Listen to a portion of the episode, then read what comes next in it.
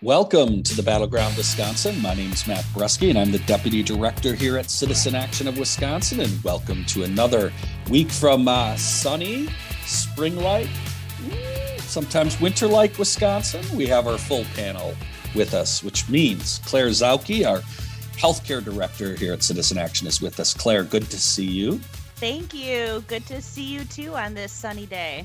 No, and you've been busy this week. We will talk more about this uh, big healthcare week of action you have been uh, helping lead here at Citizen Action and with many of our partners.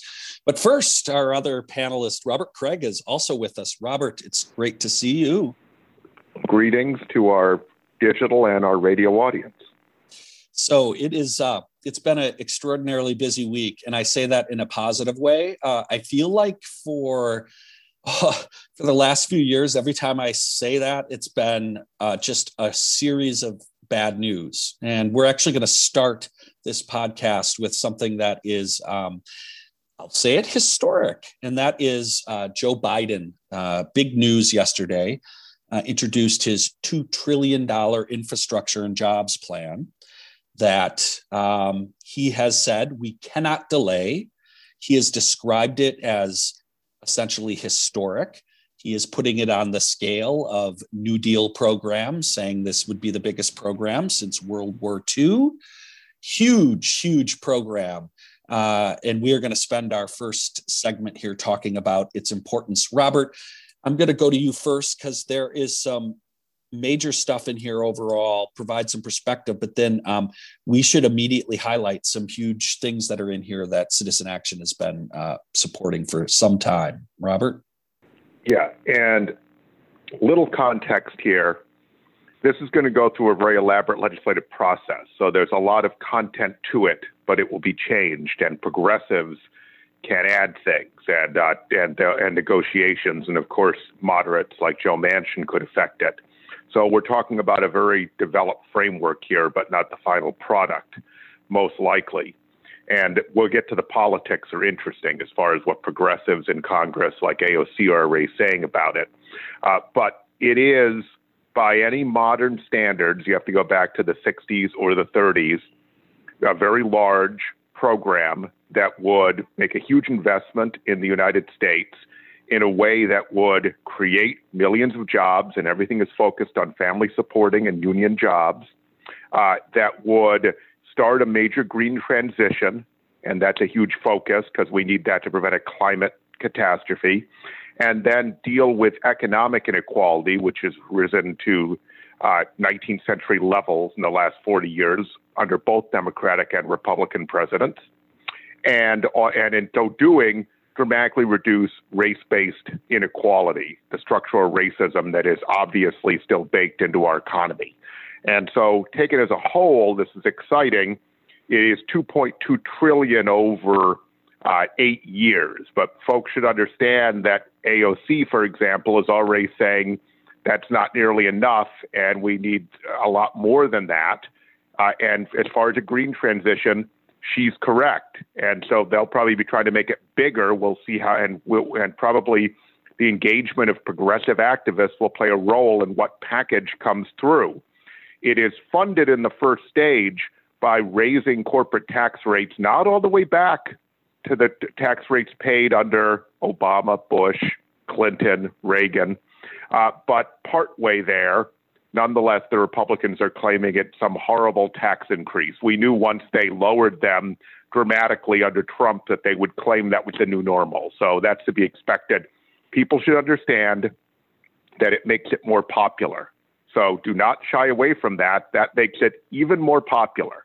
Uh, but I don't. I want. I know Claire has things she wants to to, to uh, hone in on, but I'll just say quickly there's massive fixing of highways, not new highways or expanding of highways, rebuilding bridges, a, uh, a, modern transportation system, massive investments. This is something we're working on, uh, which is energy retrofitting of, com- of homes, millions of homes and commercial buildings to make them energy efficient and, and to put them on renewable energy, to electrify to, to create a huge, effective, modern electricity grid and charging stations for electric cars. So, a lot of the things for a green transition uh, that are very important. But with that, let me just, since I've gone on a bit, allow Claire maybe to talk about the exciting part of caregiving and any other things she wants to weigh in on that, if that's okay. Yeah, yeah. no, I, I think that'd be great because Claire, it's a huge, huge piece. 400 billion. Tell our listeners more. Yeah, this is really exciting. This is something that um, we, along with our national partner, Caring Across Generations, have been working for um, for since the uh, Biden was just running for president, basically saying this is a, a big part of the American economy that is going to just continue growing for the next several decades. Um, and it really needs to be a priority uh, of the president. And, and so the American Jobs Act that just came out, um, that the president just introduced, uh, really makes good on his campaign promise to invest hundreds of billions of dollars into the care economy. Um, and so, like Robert said, specifically, the dollar amount here in this in this legislation is 400 billion dollars, um, and the money uh, will go towards a few things. It will uh, primarily invest in what we call home and community based services. These are things that allow people um, who need long term care services, whether because they are older Americans or um, because they have disabilities, to live in their community and in their own homes. Um, and if they don't want to, to not have to be in a nursing home, um, they can receive care in, the, in their own home. Um, and this is increasingly a way that people are preferring to age and in which they're preferring to receive care. And so, uh, so th- this is important because there are just not enough people in these jobs and not enough access to these services. And then all across the country there are wait lists for home and community-based services. There's a shortage of caregivers in wisconsin that gets covered a lot. And we talk about this all the time that one of the reasons why there is a shortage of professional caregivers and because there are wait lists for these services is because we just can't draw and keep people to these fields. Um, they're incredibly important jobs hard jobs um, but they're under undervalued and underpaid. And so this $400 billion investment will allow people to transition to home and community based services. And it will also allow caregivers, um, I think it directs caregivers to have higher benefits and to earn um, higher wages. And hopefully, this will help address the caregiver shortage all over the country. Um, and the last thing I'll say about this is that this is actually like a really big um, health equity issue and economic equity issue because the vast majority of caregivers, professional caretakers across the country, are women, women of color in particular, and immigrants. And so the ability to have well paying living wage jobs with benefits um, and have the president investing in these is is basically like putting um, putting money and respect into this important field that is populated by people who um, are often lacking that level of respect from um, from our society. So this is this is a really really insi- exciting provision of the American Jobs Act. Let me just add because, you know, Claire, this probably wears better than my polemics, is Wisconsin nice. These jobs are horribly paid without benefits because it's a woman dominated and women of color dominated profession. So this is structural racism and structural sexism. And it will not change unless there's a huge federal intervention with resources. Uh, we've been fighting at the at the state level We've not made any progress, including having a full coalition on this of all the uh, aging and disability groups, which uh, which is a lot of political power. No, ver- no movement. So this is absolutely critical, and that's true of a lot of other parts of this agenda. If we simply pour money into a standard infrastructure program like the Republicans want, which is simply rebuilding fossil fuel infrastructure and uh, and the the infrastructure we needed in the 1950s, right, then the jobs will go to the people already positioned to get them, which is disproportionately people who are already privileged, right? Middle class white folks. If we, we have to put different structures in and create union opportunities, unionization opportunities, in order to, and training opportunities in order to make that to, to make these available to the folks locked out of the economy. Again, disproportionately, both people of color in cities and a lot of rural folks, which is rural society, uh, areas are multiracial, but they're more predominantly white in general. And this will help a lot of the uh, revitalization of both our cities and our, our declining rural areas. and both- prevent a climate genocide by, by putting it into that and create massive economic growth. So I want to talk more about this in the next uh, segment. You both raise really important things, these aspects of what is an infrastructure bill and is these types of uh, programs that are going to of course come under fire from the republicans. So when we get back from the break i want to talk more about the political future. Robert you started by mentioning there will be negotiations. This will change. It will look different um, i want to talk more about that and talk about it because we've been talking about the filibuster and so I want to talk about this in relation to Biden's overall strategy about how to sequence all of the stuff that he's doing. And let's talk prospects for the infrastructure bill when we get back on the Battleground Wisconsin. Welcome back to the Battleground Wisconsin. We are talking about the historic infrastructure bill that uh, President Biden introduced yesterday. Um, in the first segment, if you missed it, uh, Claire and Robert did an excellent job of laying out some very key provisions that are in it beyond just some of what you might think of as sort of core infrastructure. What I'd like to have a discussion now, uh, and Claire, get your thoughts. Um, y'all laid this out uh, caregiving, right? Uh, uh, Green New Deal. These things are definitely already have come under fire from Republicans. We know uh, what the vote count is in the Senate let's talk a little bit about uh, some of the prospects and why also probably it's incredibly important we start to build public pressure in order to start to move this forward uh, claire your thoughts on handicapping the future mm. Um, I, folks have heard me say this before. I um, am kind of given up on trying to predict exactly what I think will happen uh, with legislation. So here's what I'll say: um, the things that we highlighted are the things that we are most excited about and that we think are among the most important things in this bill. But there are other more traditional infrastructure investments in this bill uh, that people in both parties uh, will support and uh, in that i think includes things that republicans will like. So for example there is over $600 billion in road infrastructure investments you know $100 billion in broadband investments um, several billion dollars in uh, replacing lead laterals and lead pipes right which um, is a big thing here in wisconsin we talk about.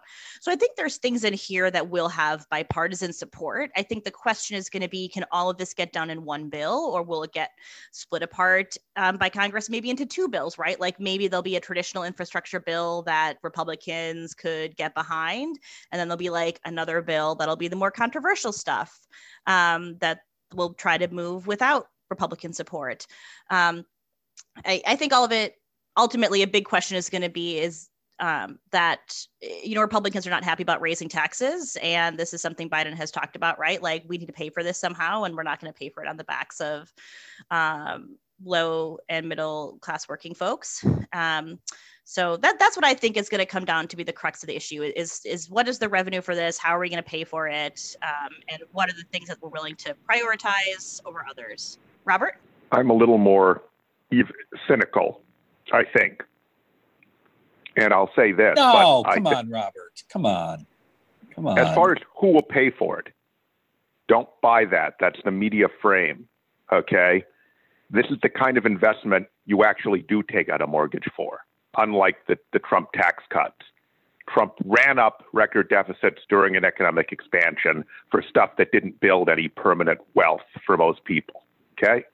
So it, eh, but part, but you should, but we should roll back. We we need revenue, so we should use this as an opportunity because it's more popular to say we're raising corporate taxes, not all the way back, but part of the way back to where they were, eh, in order to do this, to connect it to something that's popular. As far as separate bills, one bill, remember, unless we modify the filibuster, budget reconciliation can only be done once a year. The reason we could do it twice this year is because the Republicans didn't even do a budget last year. So we're really getting two bites of the apple once, which means if you split it up, one of those bills will go through budget reconciliation with 50 votes plus Vice President Harris. One of them will require 60. So, okay, if you think there's a 60 that they'll all vote, all vote for, Republicans just voted against a massively popular rescue plan. Many of them then went to their districts and took credit for elements of it. They, because of their view of power and their think their their desire to get it back in the midterms and to take Biden out in four years, will vote against it. And it will have to be done through reconciliation or a modification of the filibuster, which will have to happen if we're going to even hold on to the House and Senate and prevent them from rigging the next elections because of the, the democracy and voting rights bills we need. Now, as far as it gets better or not better, that is interesting. This is going to be the first test of the much larger uh, progressive faction in the House, which is 90 members of the Congressional Progressive Caucus and progressive senators versus the very small number of moderate senators that are conservative, really, by any any historical standard, who you still need to get to 50%. There are payoffs to Joe Manchin in here already, like a massive program to clean up abandoned mines. Very good for West Virginia, for example. And so, and he does, he has said he's for a $4 trillion eh, infrastructure plan. So he does think you could have big, a big infrastructure plan. But AOC is talking about a $10 trillion infrastructure plan. And from the standpoint of preventing climate genocide, or actually uh, eliminating or, or massively reducing racial inequality and economic inequality, she is right. So we'll see how this plays out, and we'll all play a role in this because how we are engaging members of Congress and senators will make a difference. And of course, a lot of these details will be haggled out. And that's an issue because we don't want anything being implemented in a way that, that frustrates it or undermines it. We want this to be as equitable as effective as possible. And uh, so that's always an issue during the sausage making process of, of, of, federal legislation. Look, yeah, folks. I, oh, sorry, Claire. No, no, I just wanted to say real quick. I realized I didn't answer part of your question about like what should we be doing, and so I want to be clear um, with my comments earlier. I wasn't saying I think this will get split into two bills. I'm saying like I could see there being a lot of negotiating where people come with different proposals about how to handle this. And so I think it's going to be a long process, kind of like it was with the American Rescue Plan, right? Um, but to answer your question about uh, what can we do, um, I would encourage folks to keep paying attention to um, citizen action um, in our website and our um, Healthcare Action Center because we are going to be really involved. Um, I know my work at least with supporting this home and community based services investment. Uh, we're going to be pushing out a digital summit that'll happen in partnership with Caring Across Generations in mid-April. Um, so that that'll be really cool to tune into online and watch and learn more about this. So there's going to be a lot of ways you can we can plug into um, pressuring our members of Congress to support this bill in its entirety. One thing I can tell you we will push for Senator Tammy Baldwin and four other U.S. senators, including the finance chair, Ron Wyden, who is very powerful, are pushing a public jobs program that would m- make any of these investments far more equitable because it creates a public jobs program that trains people for these new green jobs, employs them in them, but then gives them the skills to join new private sector uh, opportunities. And that is the only way private sector is going to hire folks locked out of the economy. Otherwise, you're going to hire people that already have the skills and those are disproportionately middle class suburban white folks. They just are. And so this is critical, and we're going to be working with Senator Baldwin and the other five senators uh, to really push that. They have a developed plan, it's a bill, and it's excellent. We've talked about in Battleground Wisconsin before, but that fits in perfectly with this agenda. It all starts, though, folks. Uh, there is no reason why you can't reach out today. Contact we got two U.S. senators. Reach out, let them know you support this program. Likewise, uh, your Congress member on the House side, please reach out, let them know. Let's start building public support. Is the only way. It's the best way. So, with that though, we have got to change gears. We got to start to look here at the state level. There is so much happening. Uh, a lot of big news this week. I'm going to start by talking about the Supreme Court news that came out yesterday. They overturned the mask mandate. Claire, this is great public health policy. I'm sure the citizens of Wisconsin are rejoicing from being removed from the yoke of having to wear a face mask. you know, if we weren't recording this on April Fool's Day, I might be a little a little more shocked to hear I'm you say glad you took up that. I was thinking of doing something more if it wasn't so disturbing. Your thoughts, Claire? Um yeah, you know, we've not been um we've not been hearing a lot of great decisions uh as far as promoting the public health during the pandemic out of the Wisconsin uh, Supreme Court over the past year. And so um, this will probably shock no one when I say I wasn't particularly surprised that they struck down this mask mandate. Um, and uh, I, it's funny, I got uh, a text message from uh, one of my friends from college yesterday and she was like, I'm just so frustrated. She's not like a political person at all. I think I'm her only political friend. She's like, I'm just so frustrated with the Supreme Court. Like, do other states have this terrible relationship between the courts and the and the governor? Um, and so I, you know, I think even people who don't follow politics and don't follow government are are seeing that you know the state supreme court is making decisions that are not in the best interest of the people of wisconsin during this pandemic.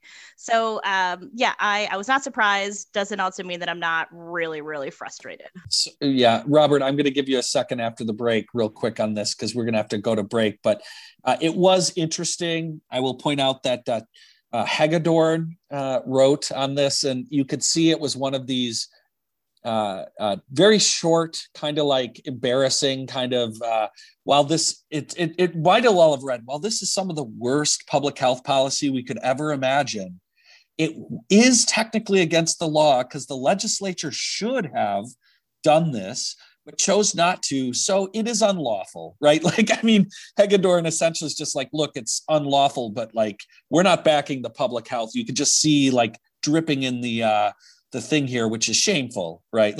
like that they've come up with this. But we got to take a break, Robert. When we get back, I want to get your thoughts on this, and we'll continue to talk about more of the news here in the state of Wisconsin. You're listening to the Battleground Wisconsin, where Citizen Action. You can find us at citizenactionwi.org. Welcome back to the Battleground Wisconsin.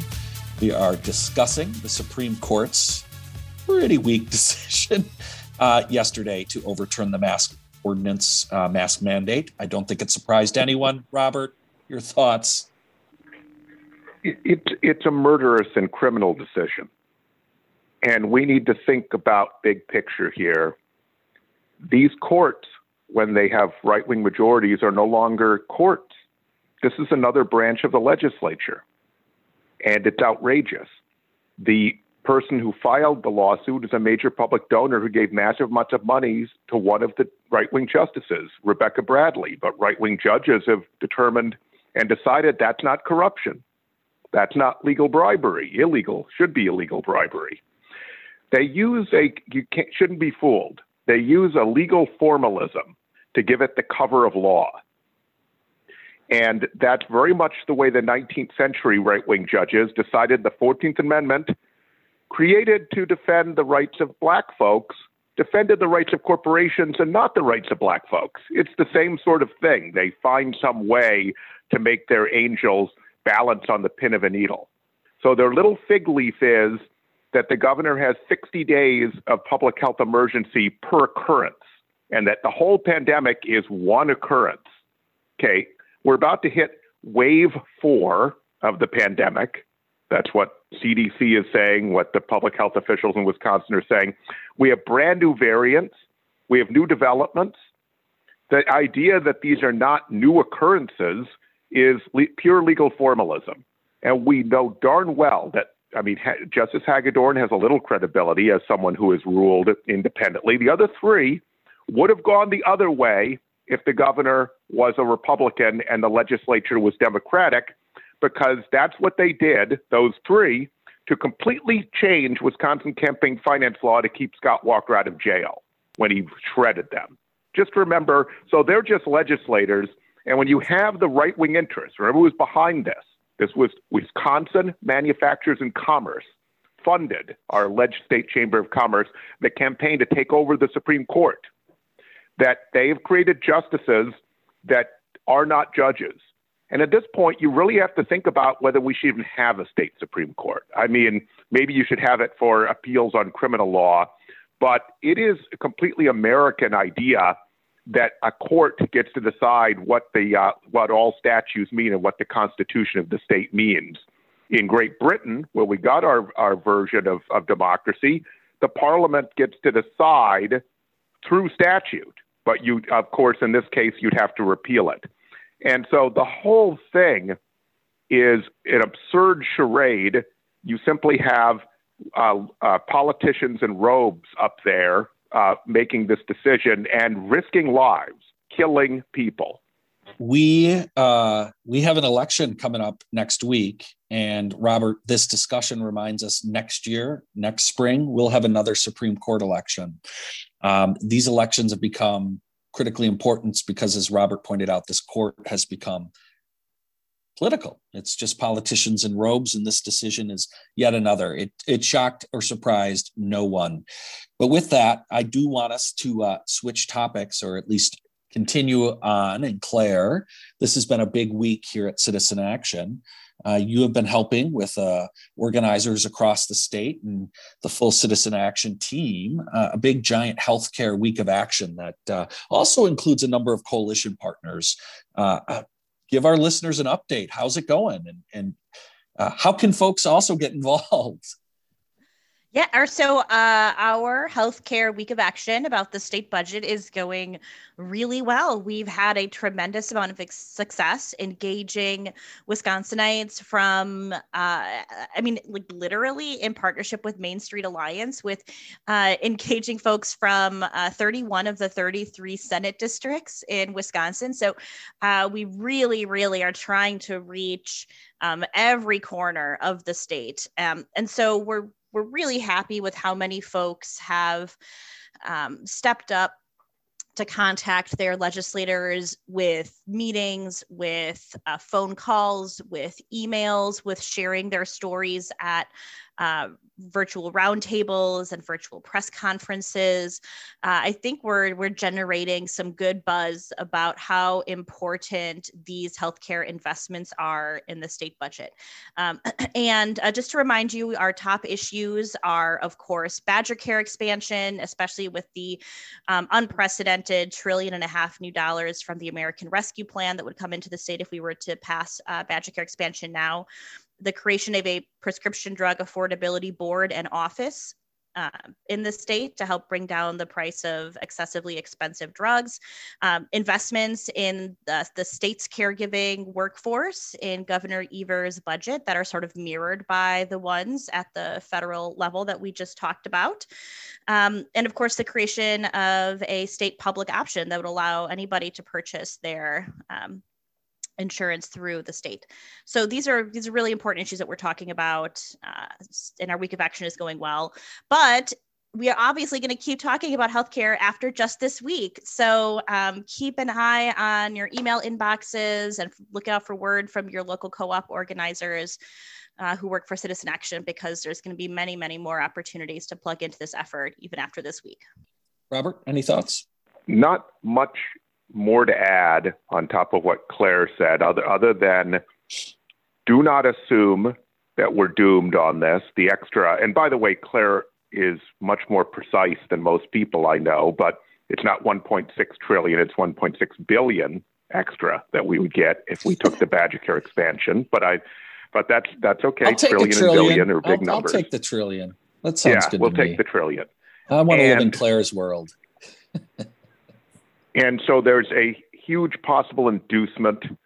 Uh, leading assembly folks are trying to claim that it's dead and using dog whistle racism, calling it welfare over and over again. People don't consider Badger Care welfare. A lot of rural folks use it. Dairy farmers use it, for God's sake. It's people who don't have good insurance at work who have relatively low income.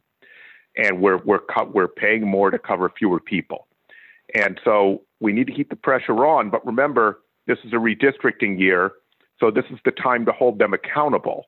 To the extent you put pressure on them and they vote against what the public wants, because polls are really clear, then we have an issue to run against them on. Now, because we actually want to help people, we would rather they come along and we and we gladly give away this electoral issue. But in their case, of course, we know they never give away electoral issues. But this is the way to expose them, and the, we, these folks do not know what kind of district they'll be in. And of course, we'll be working on redistricting as well because they'll try to steal the election. So, and by the way, those of us who, not everyone, because we have radio audience, is a member of Citizen Action Wisconsin, you can go out to our website, sign up for our, our alerts, and, and you can also join. But either way, you would start getting Claire's updates on what's happening in the healthcare fight and, and the updates of our other our organizers. And with that, folks, please, uh, I, I really we can't underscore how important it is. If you haven't had a chance to reach out to your state legislators on our healthcare action plan, please do. Please do that now. We'll have links how you can do that. Claire mentioned uh, we have an excellent healthcare action site on our on our website. So we'll have a link to that. Please, please uh, do that this week. Make sure uh, your representatives and senators have heard from you. But uh, we have to talk a little elections, folks. I think if you listen to the Battleground podcast, you're well aware uh, we have a critical statewide election for the Department of Public Instruction, our superintendent, and Citizen Action has endorsed Jill Underly. And uh, this race is it's wide open. It's impossible to tell, um, but it is really critical. Claire, have you have you voted yet? Uh, uh, just want to remind people if you have an absentee ballot, you got to get that in. At this point uh, you should you should still be good dropping it in the mail but i'd encourage you to go uh, go take it in go drop it off at this point. But early voting continues to be available uh, through this week and if you get a chance to vote early. But again the election's next tuesday. Claire have you voted yet I have not. I have my ballot on my desk. It is sitting Ooh. next to me. Uh, my sister and I have plans to vote together this weekend by filling out our ballots and dropping them off at the uh, ballot box in front of our neighborhood library. So we have a plan to vote. I don't. I don't know if the doctors voted uh, yet. Uh, Robert, have you had a chance to vote? Did you vote absentee this time? Well, no, because the I live alone. We're in a pandemic, and the ridiculous ballot witnessing provision, like they're going to check the signatures of ballot witnesses. It's just another hurdle in voting. And the Republicans would like to, it, Robert. I know. So I'm going to Only go in Milwaukee, though, and vote in person.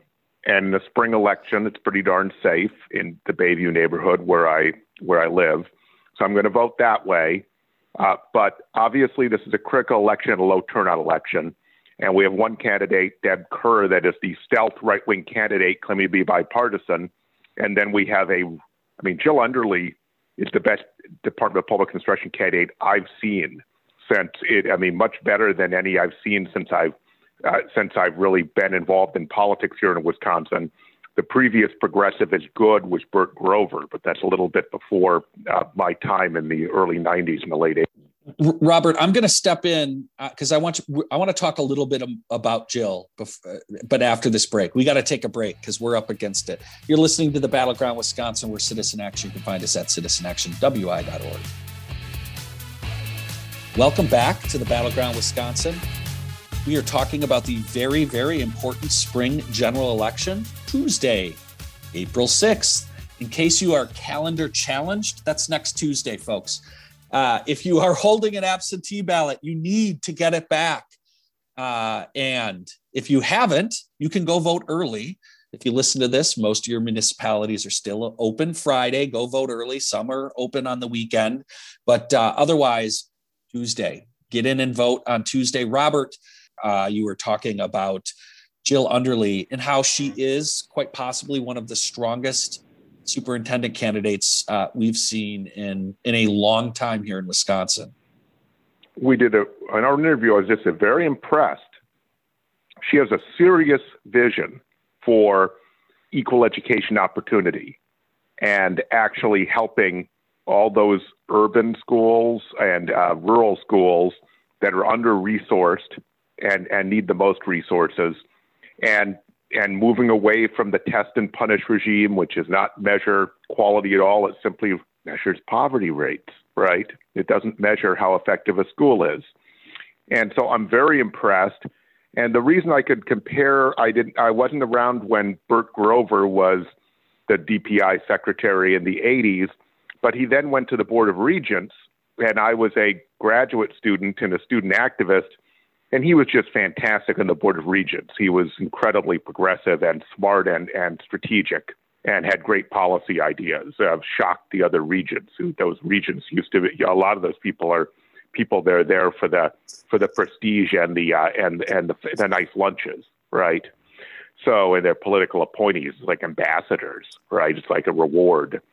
And so I'm very impressed that she would actually drive the ball forward and have a serious agenda, uh, and and really use just like we've seen with Sarah Godlewski as treasurer, use this uh, the full power of this office to advance uh, uh, uh the real goal of a of a guaranteed high quality education for every kid in Wisconsin. So before we wrap up the show, we actually, there's one other topic that we want to make sure gets some sunshine.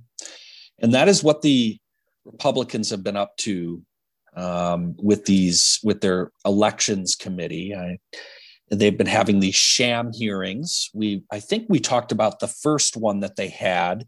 These have been hearings to try to quote look in and investigate what happened in the last election, the 2020 election.